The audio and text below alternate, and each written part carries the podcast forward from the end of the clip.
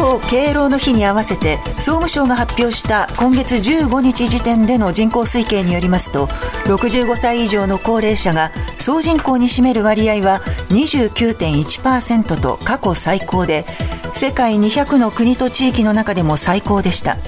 また総人口の10人に1人が80歳以上となりました。西村経済産業大臣は昨日東京電力福島第一原発の処理水の海洋放出後初めて福島県沿岸部を視察しました。初回の放出を終えたことを受け西村大臣は視察後の取材に対し廃炉に向けた大きな一歩安全性を確保して2回目の放出に向けて対応していきたいと話しました。およそ1週間ロシアを訪問していた北朝鮮の金正恩総書記が昨日夕方専用車列で帰国の途に就きました。今回の訪問で金総書記はウクライナ侵攻を続けるロシアを支持する姿勢を改めて示したのに対しプーチン大統領は宇宙基地を自ら案内しまたショイグ国防相を同行させ極超音速ミサイルなど最新兵器を披露し手厚くもてなしました。日本と北朝鮮の首脳が国交正常化実現への努力を表明した日朝平壌宣言の署名から昨日で21年となりました。日本が重視する拉致問題について岸田総理は自身が直轄でハイレベル協議を進めると繰り返し言及していますが北朝鮮によるミサイルの発射や日本政府の独自制裁などもあり進展は見通せない状況が続いています。アフリカ北部リビアを襲った洪水の発生から1週間となる中これまでに1万人を超える犠牲者が確認され行方不明者もおよそ1万人に上っています。今回の洪水は降水量の急激な増加により2つのダムが決壊し甚大な被害をもたらしました。ダムの老朽化や気象警報が出ず避難が遅れたことなど長引く内政の混乱でインフラ整備が進んでいないとする人災の面も指摘されています。続いてスポーツです。ラグビーのワールドカップ1次リーグ。D 組の日本は強豪イングランドと対戦し12対34で敗れ1勝1敗となりました。2024年パリオリンピックの出場権をかけたバレーボール女子ワールドカップ。日本代表は昨日アルゼンチン代表をストレートで下し開幕2連勝としました。女子ゴルフの住友生命レディース東海クラシックで21歳の岩井明愛が今年4月のツアー初優勝に続く2勝目を挙げました。男子ゴルフの ANA オープンで44歳の谷原秀人が自身通算19勝目を挙げました。大相撲秋場所8日目の結果です。新大関の豊昇龍は裏にはたき込まれて5敗目を喫し角番の大関2人は貴景勝が小結翔猿の押し出しに。霧島は隆の勝の突き出しにそれぞれ屈してともに5勝3敗に後退しました。プロ野球昨日の6試合の結果です。セ・リーグ阪神対 d n a は d n a が1対0で勝ちました。中日対広島は広島が3対0で巨人対ヤクルトは巨人が3対2でそれぞれ勝ちました。パ・リーグオリックス対楽天はオリックスが6対4で勝ち3年連続のクライマックスシリーズ進出を決めました。また優勝へのマジックを5に減らしています。西武対ロッテは西武が3対2で勝利。日本ハム対ソフトバンクは日本ハムが6対1で勝って3連勝です。スズームアップ週末各社が世論調査を行い毎日新聞の調査で岸田内閣の支持率は前回から1ポイント減の25%で横ばいでした。また岸田総理にいつまで総理を続けてほしいか尋ねたところ早く辞めてほしいが51%で最多でした。ニュースズームアップ内向きの改造期待値高まらず岸田総理に早く辞めてほしい人は51%今日のコメンテーター時事通信山田圭介さんです。世論調査が今回は毎日朝日ですね。そうですね。内閣改造がまあ行われてからですね、はい、えー、この2週目の週末なんですけれども、えー、毎日新聞の支持は25%、えー、前回比1ポイント減ってます、はい、それから不支持は68%で、これは前回、えー、と変わっていないということですね。はいで、朝日新聞は支持が37%で、前回比4ポイント増、ええ、まあ、前回というのはこれ、まあ、あの8月ですね、はい、ずっとの比較です。で、不支持が53%で、前回比1ポイント減でですね、まあ、毎日と朝日に関する限り、毎日はまあ横ばいで、朝日は少し増えたと言っていいと思うんですけれど。毎日は毎回いつも低く出ます、ね、そうですね、数が、数字が低めに出てですね、であまあ、逆に動くときは非常に大きく動く傾向があるんですけど、え、まあ、今回は1ポイント減ですから、まあ、これはもうほとんど完全に横ばい、ほとんど横ばいと言っていいと思うんですけれども、はい、まあ、あの朝日は増えたということで、えー、少し差が出ましたけれども、少なくとも、まあ、大きく上がってはいないし、上がって、はい、まあ、全体として私はやっぱり横ばいが今回の内閣改造に対する世論のですね、ええ、まあ、評価の実態だというふうに思いますね。本来内閣改造を行えば、そうですね、行えば当然といいますか、ご祝儀というのがですね、あってしかるべきなんですが、えー、まあ、そういう意味では今回、ご祝儀はない改造であったと、はい、これはあの細かく比較してみる必要がありますけれども、まあ、ご祝儀相場の非常にない改造という意味ではですね、えー、まあ、珍しいと言っていいと思います。何らかの支持率は上がる、もっと上がっていいというのが、まあ、通り相場なんですけれども、ね、えー、で毎日の支持の25%、しかもですね、これ、内閣の発足した、まあ、2年前ですね、以来、これ、最低だったのが2022年12月、去年の暮れの12月だったんですけれども、これと同じ支持率です。うん、それから支持率が30%を下回ったのは3か月連続ですから、動いてないと、えー、で不支持の高さがやっぱり高くて、ですね前回調査と同じ68%だったということですから、えー、あの内閣の改造後の動きというのはまあ横ばいですけれど、うん、全体構図としては、えー、内閣の支持が、えー、不支持を大きく下回る、まあ、ダブルスコアを超えているということですよね、25と68ですから、えー、その傾向が毎日新聞でははっきり出たと、はい、そして一方で、朝日新聞の調査で4ポイント増えたということなんですけれども、まあでまあ、不支持が53%減ですけれども、まあ、あのこれも4ポイントぐらいというのは、実はですね、まあ、誤差の範囲って2から3ぐらいのことが言われてますから、まあ、やや増えたってぐらいで、やや。えー、これはあの全体傾向からしても、まあ、横ばいの、はい、に、まあ、少し気の生えた程度ということだと、まあ、結局は内閣改造もそれほど評価されなかったと。そうですね、あの評価、不評、むしろ、まあ、不評と言っていいと思うんですね、はい、改造に関してはですね、改造そのものに関しては。で、これ、毎日新聞の調査で、今回の人事で、岸田内閣に対する期待が高まったかと。これを聞いてるんですけれども、はい、高まったと答えてる人は10%で、うん、高まっていないという人は77%と、えー、そしてまた、失礼しました。岸田内閣支持層、岸田内閣を支持すると言っている人の中で、期待が高まったと言っている人は3割。支持層で3割。支持層で3割なんです。で、高まっていないというのはおよそ4割であると。で、内閣不支持層では9割以上が高まっていない、はい、ということですので、これはもう極めて改造そのものは不評であったと言っていると思うんですね。えーえー、それから朝日の調査でも、内閣改造人事について評価する25%、評価しない57%ですから、やはり評価しない人が6割に近いと。うんで、自民党支持層でも評価するっていう人が49%で、まあ5割ですね。はい、評価しないが34%です。で、無党派層ではですね、評価する人がわずか16%で評価しないが62%と。うん、で、まあ内閣、改造人事を評価しない人の内閣支持率はこれ18%で低いんですよ、ね。えー、ですからやっぱり、まあ改造そのものが支持率を押し上げていないし、まあこれは非常にやはり、えー、ここに関しては、まあ、あ私は思いますけど、政権もですね、今回の内閣改造がそれほど大きく支持率に影響するとは、もともと思ってなかったと思うんですけれども、ここまでは、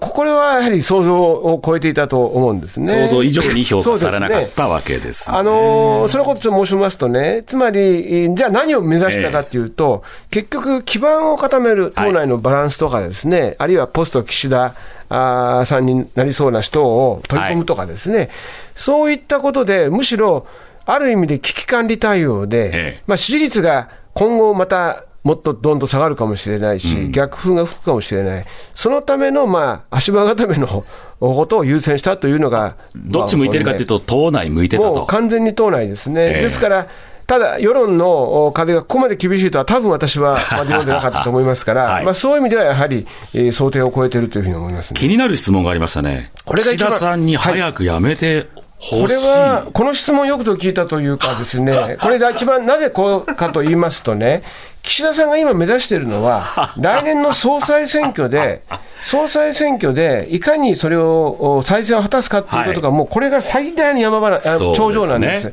ですから、改造にしても、解散に衆議院の解散にしても、これはすべてその山に登るための一番いいコースはどこだろうかというのが岸田さんの頭にあるので、その一番頂上にある再選ということをこれ、どうかと聞いてるわけです。で、その本質論を聞いている中で、早くやめてほしいという人が、これ51%。これ、毎日新聞が毎日新聞の調査。でで、来年9月の自民党総裁任期までという人が25%で、はい、両方合わせれば76%、8割近い人、あるいは4分の3の人がですね、えー、首相の再選続投を否定していると。えー、で、できるだけ長く続けてほしいが12%ということですから、岸田さんが目指していることを支持している人は12%しかいないんだと、私はこの方が内閣支持率よりも大きい影響を、はい、岸田さんにとってはあの非常に厳しいと思うんです。というのはですね、来年の総裁選挙の時期になりますと、まあ多分衆議院が、衆議院選挙が終わっているか、はい、終わっていないかによるんですが、えーこのような状況で解散がまず打てるかっていうですね、すねこれがあります。それから、このまま総裁選挙を衆議院選挙なしで突っ込んでいった場合、これ、あの、国会議員だけで投票するわけじゃなくて、はい、地方の党員の人の票も当然、党員票が出てくるわけですね。で、その党員票というのは、やはり世論に近いって言われてます。えー、そうすると、いくらその自民党のその議員の中で、これ、まあ、いわゆる今回の改造は総主流派体制を作ったなんていうことが言われていて、事実その面はあると思うんですけれども、国会では総主流派体制を取っても、全然その世論はそれについていってない、逆方向に行ってますから、そうするとこれ、総裁選挙の見通しが非常にやっぱり岸田さんにとって厳しいものになるということを、今の状況が続けば予言しているわけですね、でそこが一番私はやっぱりポイントだったふうに、今回の調査からは、あの取っていいと受け取っていいと思います、はい。まあ、他にもいろいろありました、小渕優子さんを自民党の選対委員長に起用した、で今回、まあ、あの人事の目玉目玉というか、注目点といいますかね、あの良くも悪くも注目点として、やっぱり小渕優子元経済産業大臣の党選対委員長起用ですね、えー、でこれ、毎日新聞で評価すると答えた人は21%、評価しないが56%です、はい、で朝日新聞も評価するが37%で、評価しないが47%ですから、まあ、評価する人は2割から、まあ、4, 4割ぐらい、まあ、2、3割というかですね、えー、完全に少数派です、はい、で評価しないという人は56は毎日ですから、まあ、これ5割超えてるし、朝日新聞もほぼ5割ということで、えー、まあ、やはりこれ、まあ、オフィスさんに関関してはですね、この政治と金の問題がやはりあると。そうですね。で、もちろん、まあ、あの、小渕さんという人は、まあ、著名、知名度、知名度高いですから、はい、まあ、あの、好感度を持つ人もいると思うんですけど、やっぱりこの9年前の政治と金の問題、うん、で、これ9年前はまだ知らなかったあの有権者もたくさんいると思うんです、あの、はい、今、若い人は、ええ、これをこの方々がこれを聞いて、えーまあ、ドリルというね、ね。はい、そういうイメージが強烈に、えー、あの襲い 襲いますからね、小渕さんに対して、まあ、それもあって、ですねかなりこの逆風、なかなか私、やまないと思います、ね、はい、まあ、やんでもいけないのかもしれない。そうですね、はい、それから旧統一教会の問題を取り沙汰されている人の起用も多くて、これにも朝日新聞もやっぱり問題が75%。えーですからね。ええそうです。で、旧統一教会の問題もですね、まだ全然国民は忘れていないわけで、はい、しかも今回は4人ですよね。え森山文部科学大臣、鈴木総務大臣、木原防衛大臣、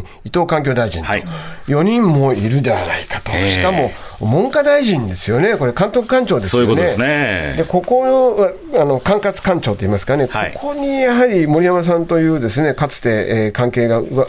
り沙汰されているというか、うん、まあ実際あったことを認めてるわけですけれども、今はないとは言ってますがね。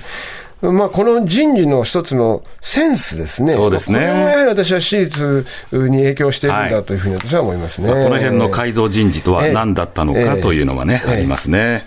まあ、あと女性が少ない、はい、ということそれも、まあ、5人はですね、はい、あの今回5人であったわけですけど、ただ、政務、あの副大臣と政務官はゼロだったということも含めてですね、